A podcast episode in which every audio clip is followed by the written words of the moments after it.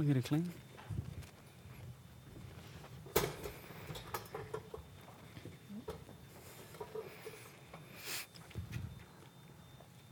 Well, good morning. Morning. Morning. We do have a couple of people here. It's great to see you. But if you were choosing out of all the different streaming services that are available to be watching us, we just want to thank you. And if you're new to SABC, you're incredibly welcome. And I hope that you find some real encouragement today. With me today, so I'm Robert Norris. I'm part of the leadership team. With me today, I've got my wife, Denise. Wonderful wife Denise, and also a young couple who have got a real call of God on their lives, Stephen and Ruby Collins, who are going to be sharing the talk. So today's topic is about being anointed for work, and this is a topic that we actually chose to speak this week, in the latter half of last year. And who would have thought that it would be so relevant to what people are facing today? So buckle up. Or if you're at home, sit down, put the lazy boy legs up if you haven't done already, and listen in. So, as we start today, what we do for work is one of the ways we tend to define ourselves, as well as one of the ways others tend to define us. One of the most common questions I ask someone when I'm meeting them for the first time is, "What do you do?" And most people think I'm asking them what they do for a job, which is okay.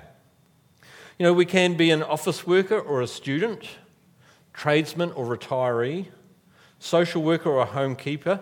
I was recently talking to a lady who had been a full-time mum while her children were growing up.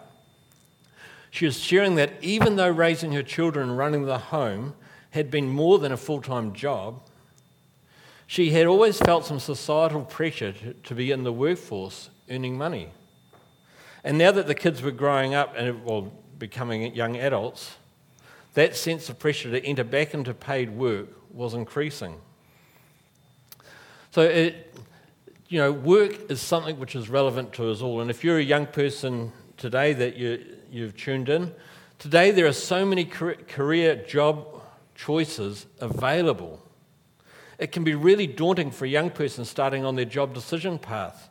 Should they go to university? Should they take a gap year? Should they just start working or get a trade? And if they do study, what if at the end of it they discover they don't actually enjoy what they've studied? My oldest daughter is like this. She first thought about going down to Otago to become a physiotherapist, but when she did the math, realised that income versus student debt ratio didn't really stack up. So she studied management and marketing at the Canterbury University. A lot cheaper to live at home if she's got good parents who are willing to pay for her living there. In her final year, though, she realised she didn't want to do this management and marketing for a job. So as soon as she got her degree, she jumped on a plane, flew to Auckland and studied makeup artistry and became a makeup artist. And it is one of the things that can happen, is that the career choices that are available means that we can have a lot of uncertainty about where we're going. When you are young, in your adult phase, perhaps through your early 40s, debt, children and responsibilities often preclude considering if you are doing the right job. Hang on, Denise. Sorry, technical...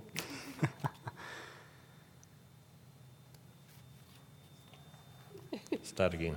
Okay. When you are in your young adult phase, perhaps through to your early 40s, debt, children and responsibilities often preclude considering if you're doing the right job or not. You're often still busy chasing the dream that you don't have the time or energy to stop and consider if you are chasing the correct dream. And one of the things that can happen in the last sort of 15 or 20 years of a career is what's called the golden handcuff situation. The people are now really good at their job. They've often progressed as far as they can go, but the job sort of no longer excites them or challenges them like it once used to. They'd love to explore a new career path. However, they're also near the peak of their income level and are enjoying the lifestyle that is associated with that. To change career paths now would mean quite a drop in income, and to make that change would require incredible courage. And for many, this is just simply too hard, and so they keep repeating what they're doing, just doing what they know. And what about once you retire? Assuming I get to that point that I do retire, I can imagine wondering, can I... Sorry?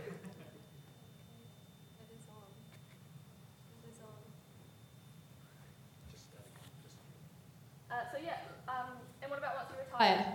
Oh, there we go. So I can imagine wondering, can I still contribute, and do I still have value in society, and do others need me still? And at present, with the COVID-19 situation that we're facing, all our jobs are actually a bit uncertain at the moment. And some of you may be afraid of what that might mean. And if you are, we just want to remind you from the outset that there is hope. As you'll see from today's talk, God is still in charge. Okay, so when people ask, what do you do? It is a valid question, because our lives are so centered around the work we do. Work is a significant factor for each one of us, and this has always been part of God's plan. Work is something that we were designed to do. Work existed before the fall. God placed Adam in the Garden of Eden to work it and take care of it, the Bible says. Work is not something that came as a punishment for man because of sin. Work has always existed for man. Work is a way of knowing purpose, experiencing fulfillment, and partnering with God as worship. Consequently, it is unhealthy for us if we don't work. The Apostle Paul said, "If a man will not work, he shall not eat." So what do we mean by work? Is it just our job, our career?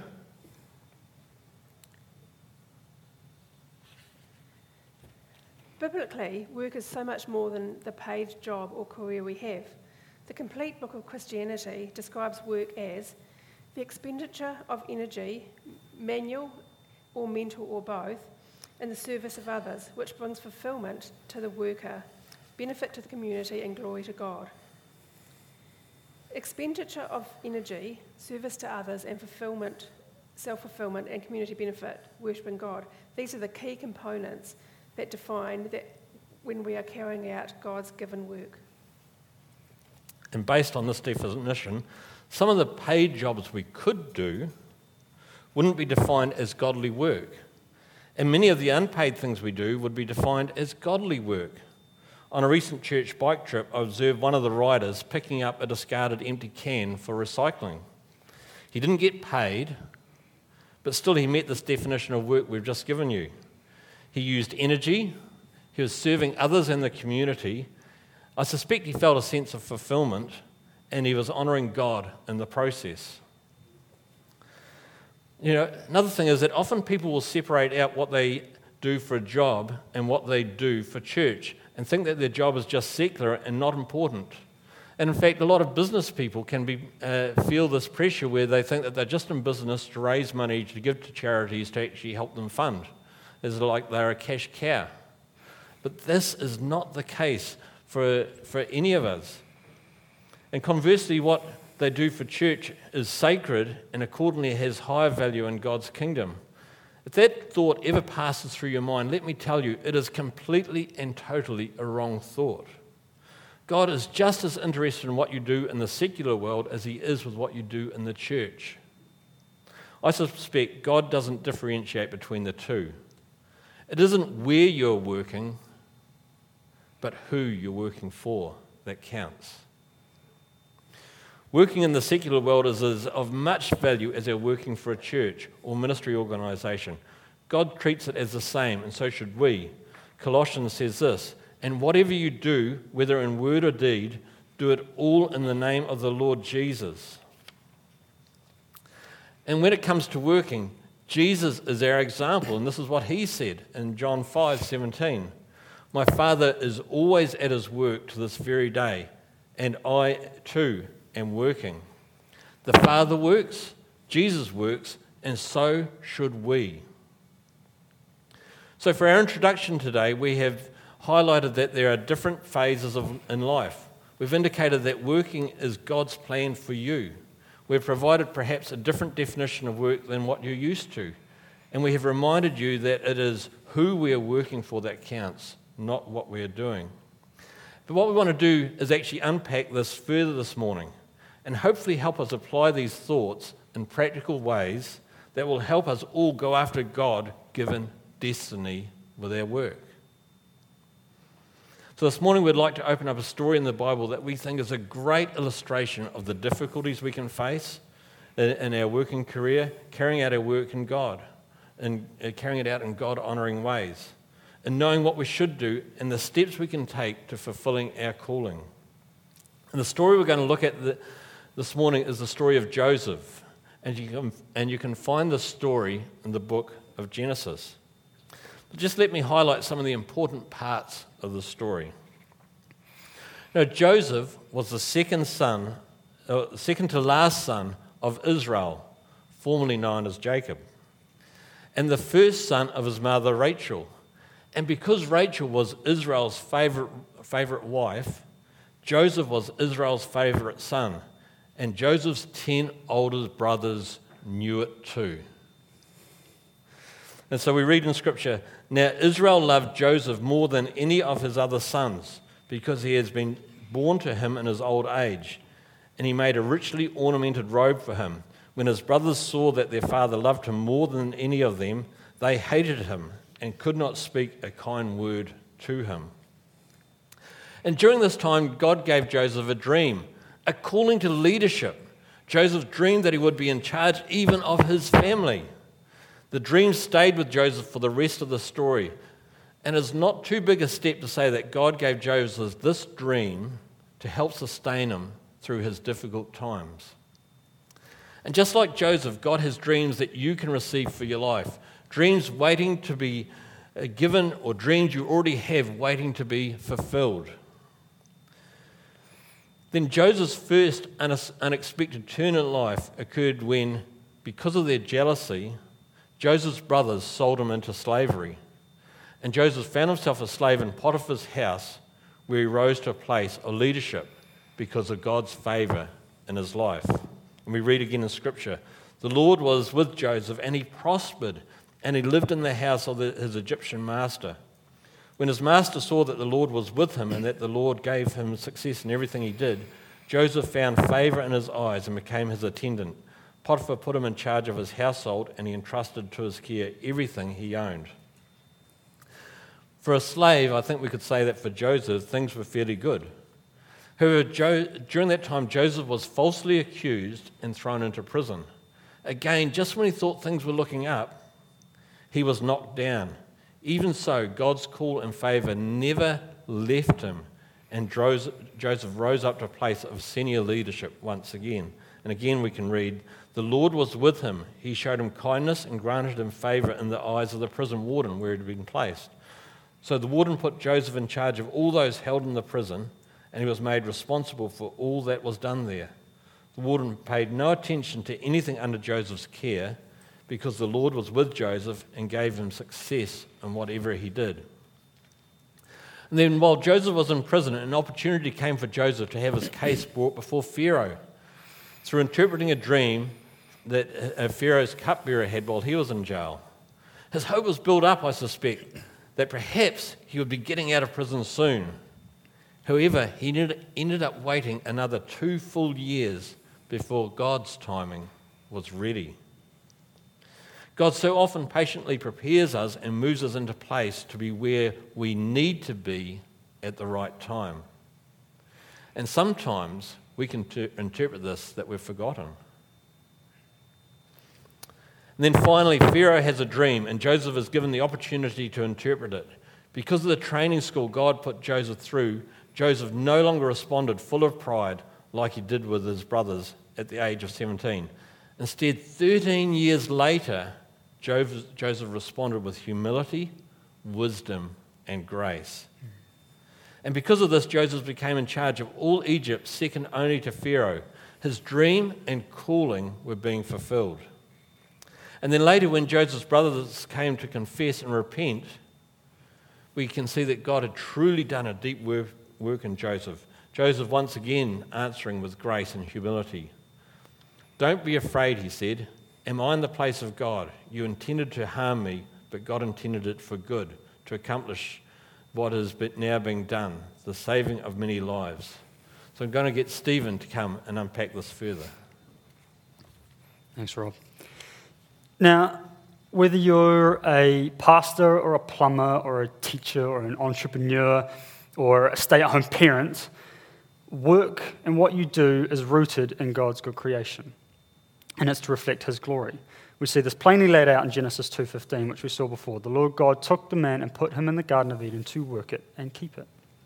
But when we flip through the pages of the Bible, most of us are not going to find a verse telling us what we should study, where we should work, where we should live.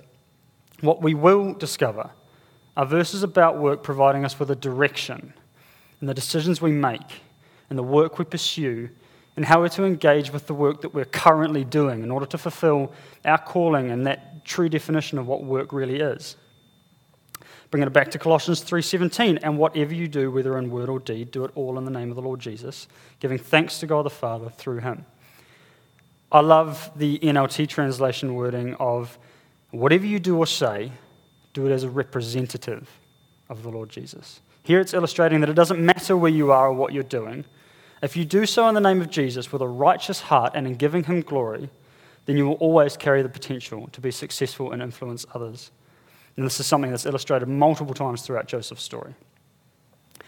As we heard Robert explain earlier at the start of Joseph's narrative, he is betrayed by his brothers and sold into slavery, pretty close to what I would define as rock bottom. But despite this, Joseph continued to operate living for God, fulfilling his purpose for him. And because Joseph remained faithful and a representative of God, just like in Colossians 3:17, he proved himself trustworthy, and he found favor in God's eyes and consequently in Potiphar's eyes too. It didn't matter that he was bound to work as a slave. Joseph's readiness to put God first meant that he was successful and placed in a position of influence amongst those around him. Although it wasn't all smooth sailing for Joseph from there, and his time at the top was, at least for the moment, short-lived. We see him tempted by Potiphar's wife. We see him falsely accused and imprisoned. And any one of these things on their own is enough to test anyone's perseverance or faith, but Joseph, again, remained a faithful representative of God. And because of this, God's favour rested on him again, and he was elevated into fulfilling his calling and his purpose of leadership and influence, this time essentially as a resource manager for the prison that he was at the same time imprisoned in. A similar example of this kind of concept, one far less dramatic than Joseph's, was illustrated in my own life a couple of years ago, where at the time I was working as a restaurant manager at the Mona Vale Homestead, which was lovely, but it certainly wasn't where I thought God was calling me to be. I felt stuck in the mud, and I was unsure of why I was doing what I was doing and starting to question, is this all that there is for me? And God very kindly and graciously reminded me that it didn't matter, that I was serving high tea to tourists and locals. I was called to work in the name of the Lord Jesus and be his representative. God then gave me this loving, gentle nudge through the words of my beautiful wife, who one day mentioned to me that I needed to change my perception of my situation and that I could use my job as a platform to bless others. Ruby's words, or more correctly God's, were to, as I made each coffee for the day, to say a short prayer over each drink, to bless the person who was receiving it. And this is a seemingly simple addition to the routine process that was my job, although I believe the end result was up to 300 people a day becoming recipients of God's love, goodness, and his blessing.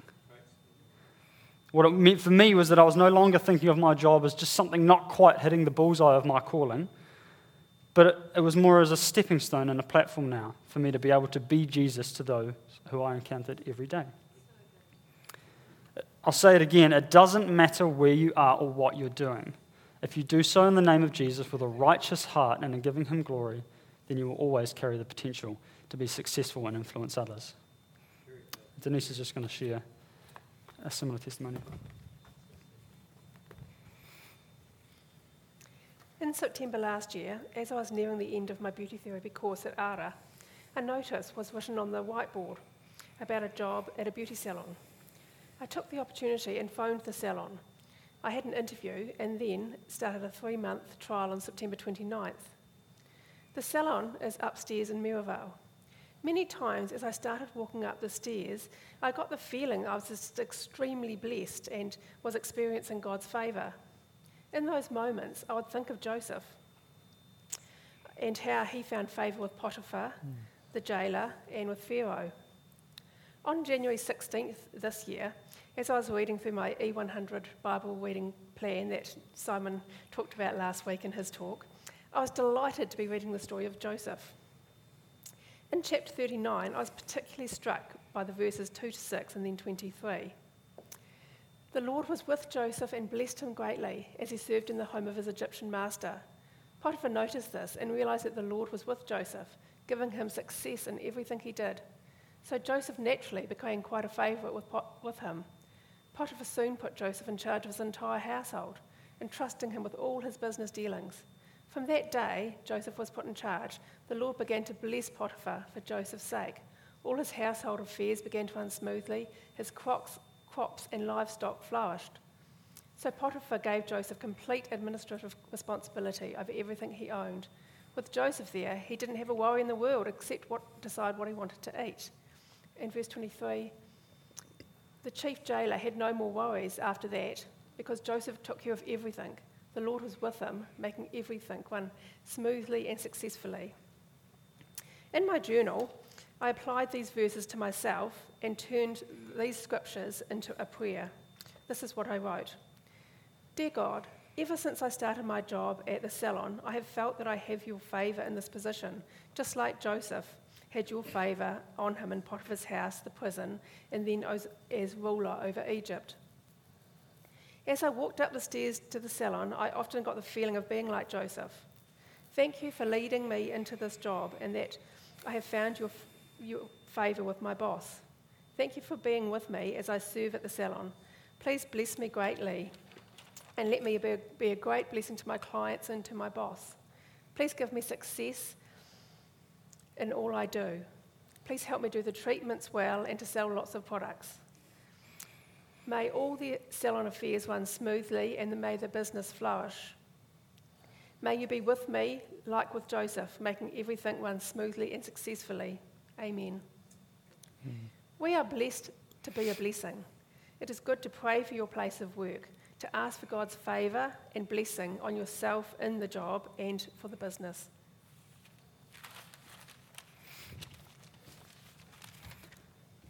Now, it's important to consider the idea that what we do is far less important than who we are. Work itself is not a bad thing. In fact, it's good. It has been ordained by God, and everything that God creates is good. But it's when we place our identity and our self-worth and our value in what we do for a job that we lose God's calling for each of us. Now, I've had to catch myself doing this, and potentially some here too have as well, of either currently or previously placing our identity in what we study or do for a job. Often we justify the importance that we place on our work or chosen path, if we are studying, by arguing its necessity and that we need to work hard and to prioritise our job, otherwise we won't be able to provide for ourselves and those around us. What does God say? What is he saying to you? Matthew 6:33 tells us, but first seek his kingdom and his righteousness, and all these things will be given to you as well. Jesus here is pretty clearly deleting the excuse of placing ourselves within our occupation and highlighting that when we live for Christ and hold our identity in who he says we are, he will take care of us. This is a concept that, in all honesty, is highly relevant today in our situation, and it's something that I think we can genuinely hold on to. Then there's a situation where people can prioritise work above anything else in either the name of just, I really love what I do, or even worse, I have to be thinking about or doing work all the time, otherwise it won't get done. And we as teachers are particularly good at the latter. However, both of these end up placing our jobs above God. It's in our 10 Commandments, you shall have no other gods before me. Deuteronomy 5:7. And in saying this, you can love what you do, But it's more about recognizing when your employment slips into taking priority of your energy, your time, and your passion above what God is saying and wanting to do in your life. And it might seem extreme to label working really hard as an idol above God, but it can be a reality that occurs without us even realizing it. We are called to love God and to serve Him throughout all our days in absolute preference to everything else in our life. And when we serve anything in place of the priority that God deserves, that thing becomes an idol. We each have a different calling on our life and identity that God has crafted for us, and that can be a bit of a process to figure out sometimes. But for Joseph, his calling was of leadership and influence. Joseph certainly wasn't perfect, and his attitude when he was telling his brothers about how he was going to rule over them one day could potentially be interpreted as slightly cocky or arrogant. But Joseph was aware of his identity. He knew who he was and who God was calling him to be. And later on in the narrative, he does appear a little bit more mature and humble. But as mentioned earlier, no matter where he found himself, he remained faithful and righteous. And he stayed true to that identity and that calling that God had placed on him. We see Joseph looking after people and ensuring that they have food and resources to last them through a famine. We see Joseph staying true to God's values rather than succumbing to the personal glory of all his success. And Joseph's dreams were really specific, and they outlined God's calling for him pretty explicitly. And unfortunately, that's not the case for everyone. Both Ruby and myself have had to, and in all honesty, are still having to, really journey and search for who and where it is that God is calling us to be. But Ruby's just going to share with you briefly about a super useful tool that has helped us in this area. I just want to share a really brief story about sort of a crossroads that I was at last year, and just having to make some bigger decisions around work and study and those sort of things. And a friend actually suggested that we do a little exercise, in which was writing my name on the middle of a piece of paper. And around my name, writing all of the things that I love to do, the things that make me tick, the things that make me come alive, my passions, and so on. And get Steve to do the same as well for me. And I sort of used this as a filter in the decision-making process. And the things I wrote around weren't necessarily... A lot of them were deeper things, but, you know, one of them was like, I like flowers. And yeah, there were some deeper things along with that as well. But it was just amazing having this filter to hold up against these decisions and see the natural character, the natural giftings that God has placed in me, and how that can, how I can operate in those in my work life. And that might not necessarily... be the same for you if you did this for your work life. You know, it might be things outside of work that you're operating in these in. But yeah, I'd encourage you to do it because it was amazing. And get a friend or a significant other or a family member to do it, because it's so encouraging having somebody else call out that gold in you as well. Mm. So yeah, I encourage you to do that. Do it today. Awesome. Yeah. Well, yes, it can be a really interesting exercise to do, because each one of us is given giftings and we have got a calling on our life, and whatever we're doing and whatever happens over the next few weeks and may change for anyone's job situation, you can still function out of the gifting and calling God has placed on your life and see your influence and significance grow. Now, as we come to a conclusion, the story of Joseph is such a powerful story, and it fills me with hope.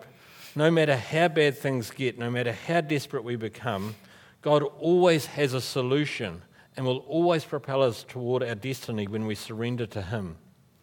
You know, there is no such thing as a hopeless circumstance. There is no such thing as a hopeless circumstance. Only people without hope. And yet God has called us to be people of hope. Joseph's situation is unique, and our reality is likely to be quite different, but his story is relevant to us. We are not so likely to become a slave, although we can feel trapped. We are not so likely to be put in prison, although we can feel that we are being limited and held back. Joseph was forgotten, and we can feel that we aren't noticed for what we do. God hasn't forgotten you. God hasn't limited your future, and God will open the doors at the right time. You can be a student wondering what your future will be. You can be at the start or at the middle of your career, focused on trying to be successful. You can feel like you're in a dead-end job. Or perhaps you're getting to the end of your normal working life and you're bored, but maybe the money's really good. Or maybe you're retired and wondering what you'll do now. And I think it's really important that we just acknowledge the fact that this virus at the moment is affecting some jobs, and that it's okay to feel the feels at the moment. But if you are really affected at this time, please reach out to your community or to one of the team at church. It's so important. Like, we just want to together say no to a spirit of fear and just join in community in a safe way, and yeah, really continue leaning into Him in this time. Yeah, that's true. And it's in this time of self-isolation, it's important that we don't become isolated. The story of Joseph tells us when we worship God in what we do, we will experience His favour as we position ourselves in Jesus, and we will be empowered to make a difference because He is in us through the Holy Spirit. And God promises to lead us into our future.